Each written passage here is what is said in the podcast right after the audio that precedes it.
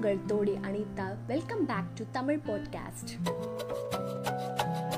எபிசோட்ல இலங்கையோட உறவு எப்படி இருந்தது? எப்படி அவங்க வந்து பகைமையில இருந்து ஆனாங்க? சீனாவோட உறவெல்லாம் நம்ம பார்த்தோம் இல்லையா? இந்த எபிசோட்ல கடாரத்தோட உறவு வேங்கி நாட்டோட உறவு அதாவது வேங்கி நாட்டில் அவர் வந்து விட்டுட்டு வந்ததுக்கப்புறம் என்ன மாதிரி விஷயம்லாம் நடந்துச்சு? அது மட்டும் இல்லாமல் கங்காபாடியோட உறவு வேறு சில ஏதாவது நாடுகளோட எப்படிப்பட்ட உறவெல்லாம் இருந்தது தான் நம்ம இந்த எபிசோட்ல பார்க்க போகிறோம்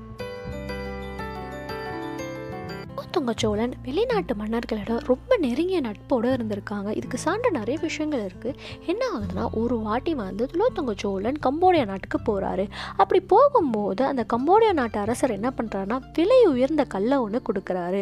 இது மட்டும் இல்லாமல் ஒரு சில காலம் ஒரு சில வருஷம்னு சொல்லலாம் அப்போ கழித்து என்ன பண்ணுறாங்கன்னா குலோத்துங்க சோழன் என்ன பண்ணுறாருன்னா கடாரத்துக்கும் ஸ்ரீவிஜய நாட்டுக்கும் அவங்களோட தூதுவர்களை அனுப்புகிறாங்க கொஞ்சம் கிஃப்ட்லாம் கொடுத்து விட்டு எப்பயுமே வழக்கம் போல் கிஃப்ட் எடுத்துகிட்டு போவாங்களா? அந்த மாதிரி கிஃப்ட் எடுத்துகிட்டு போயிருக்காங்க. அப்போ என்ன ஆகுது அப்படின்னா அதுக்கு அவங்க ரிட்டர்ன் கிஃப்டாக பல பொருட்கள் கொடுத்துருக்காங்களாம் அந்த பொருட்கள் எல்லாமே வந்து யானை மேலே ஏறிட்டியாக அவங்க எடுத்துகிட்டு வந்தாங்களாம். அவ்வளோ பொருட்களை வந்து அவங்க கொடுத்துருக்காங்க.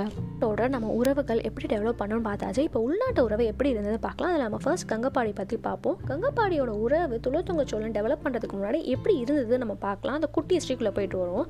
கங்கப்பாடி ராஜராஜ சோழன் காலத்தில் அவங்களோட கண்ட்ரோலில் தான் இருந்தது. அதுக்கு முன்னாடி வந்து மேலே சாளுக்கியர்கள் அவங்க தான் வந்து ஆட்சி செஞ்சுட்டு இருந்தாங்க. ஸோ அப்போ கங்கப்பாடி யார் அப்படின்னு பார்த்தோன்னா அங்கே இருந்த சிற்றரசர் வந்து ஹோஸ்லர் மன்னர்கள் தான். அங்கே இருக்க சில சிற்றரசர்களாக இருந்திருக்காங்க. இங்கே யார் அவங்களோட பேர் என்ன அப்படின்னா நிருமாகமன் அப்படின்றவ தான் வந்து ராஜேந்திர சோழ காலத்தில் ஆட்சி செஞ்சாங்க. அதுக்கப்புறம் வந்து யானைரித்தன் எரியங்கங்கன் விஷ்ணுவர்தனன்னு ஆட்சி செஞ்சுக்கிட்டே இருக்காங்க. இந்த விஷ்ணுவர்தனிலேருந்து தான் ஒரு சம்பவம் நடக்குது. அப்படி என்ன சம்பவம் அப்படின்னா விஷ்ணுவர்தனுக்கு சோழ நாட்டில் இருந்து அவங்க நாட்டை மீட்கணும் அப்படின்னு ரொம்ப ஆசையாக இருக்குது ஸோ இதனால் இந்த நாட்டை வந்து ஆட்சி செய்தது யாருன்னா அந்த பக்கத்து நாட்டு அதாவது கொங்கு நாடு தான் அது பக்கத்தில் கங்கப்பாடி பக்கத்தில் இருக்க ஒரு நாடு. அந்த நாட்டை ஆண்ட மன்னர் யார் அப்படின்னா அதியமார்கன். இந்த அதியமார்கன் யாருன்னா இவங்க வந்து சோழ படை தலைவராகவும் இருக்கார். அந்த ஊரோட சிற்றரசர் அதாவது சோழர் அரசோட சிற்றரசராகவும் இருக்கார்.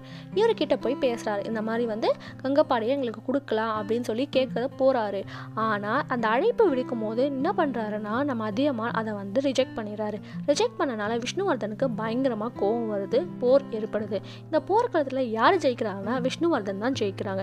இதெல்லாம் வந்து நான் துளத்துங்க சோழன் காலம் முன்னாடி ஏற்பட்டுச்சு அப்படின்னு சொன்னேன் இல்லையா? துளத்துங்க சோழன் வந்தக்கப்புறம் என்ன ஆகுது அப்படின்னா அவங்களுக்கும் இவங்களுக்கும் அதாவது கங்கப்பாடி ஆண்ட விஷ்ணுவர்தனுக்கும் ஒரு நல்ல ரேப்போ இருந்தனால அவரும் வந்து ஏற்றுக்கிறாரு அதுக்கப்புறம் நம்ம கங்கப்பாடிக்கும் சோழருக்கும் வந்து நல்ல உறவு ஏற்படுது. இப்போ நான் துளுத்துங்க சோழனை பற்றி ஒரு ஸ்பெஷலான விஷயம் சொல்ல போகிறேன் என்ன அந்த விஷயம் அப்படின்னா இப்போ இருக்க யூபி இருக்குல்ல அந்த காலத்தில் வந்து அது கண்ணோசி நாடு அப்படின்னு சொல்லுவாங்க. அப்போ ஆண்ட மன்னன் யாருன்னா மதனபாலன் அவங்களோட மகன் கோவிந்தச்சந்திரன் இவங்க ரெண்டு பேருமே ஒரு நாட்டி வந்து சோழ நாட்டுக்கு வந்திருக்காங்க. அங்கே வரும்பொழுது அவங்க வந்து வணக்கம் வச்சுருக்காங்க. அந்த வணக்கம் வந்து துளத்தங்க சோழனுக்கு ரொம்ப பிடிச்சிருந்தது.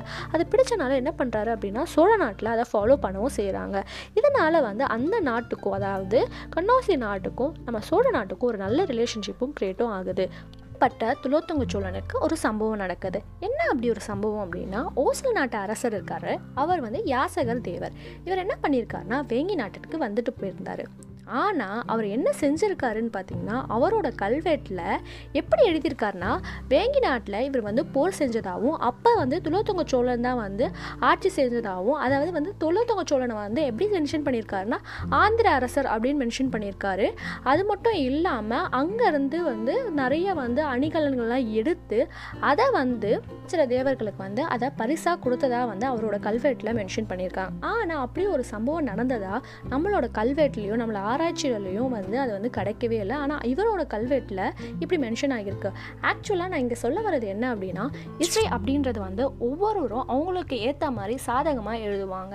ஆனால் அதை நம்ம எல்லாமே ஆராய்ஞ்சு எப்படி இருக்குது அப்படின்றத நம்ம வந்து அதை புரிஞ்சுக்கணும். சப்போஸ் இப்போ ராமாயணம் எடுத்துக்கிட்டோம் அப்படின்னா அதுக்கு நிறைய ஃபார்ம்ஸ் இருக்குது இதை மாதிரி வந்து நார்த் சைடில் பார்த்திங்கன்னா வேறு விதமான கதைகள் இருக்கும். நம்ம சைடு சவுத் சைடில் பார்த்திங்கன்னா வேறு விதமான கதைகள் இருக்கும். இது எல்லாமே நம்ம ஆராய்ஞ்சு இதுதான் நடந்திருக்கும் அப்படின்னு வந்து ஒரு கணிப்பு தான் வந்து ராமாயணம் மகாபாரதம் அப்படிலாம். அதே மாதிரி தான் இந்த வரலாறும். வந்து அதை ஆர்கனைஸ்டாக வந்து இப்படி தான் இருந்திருக்கும் இப்படி தான் நடந்திருக்கும் அப்படின்றது நம்மளுக்கு தெரிகிறது எல்லாமே வந்து ஒரு சிக்ஸ்டி டு செவன்ட்டி பர்சன்டேஜ் ஆன உண்மையான விஷயம். ஆனால் உண்மையாக நடந்த விஷயம் வேறு எதுவாக கூட இருக்கலாம்.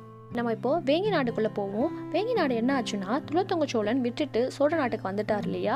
இது வந்து அங்கே இருக்க சிற்றரசர்களுக்கு ஒரு சில பேருக்கு பிடிக்கவே இல்லை.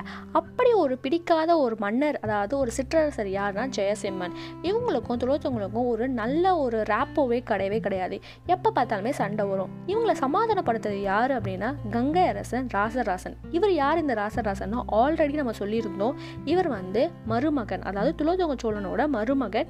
அவங்களோட மகன் மகள் இருக்காங்களா ராசசுந்தரி. அவங்கள திருமணம் பண்ணிக்கிட்டு தான் இந்த ராசராசன். இவர் தான் வந்து இவங்களுக்கு வந்து சமாதானம் பேசிக்கிட்டே இருப்பார். என்ன ஆகுது? இப்படியே நாட்கள் போக போக அப்போ என்ன ஆகுதுன்னா சயசிம்மன் இறந்துடுறாரு.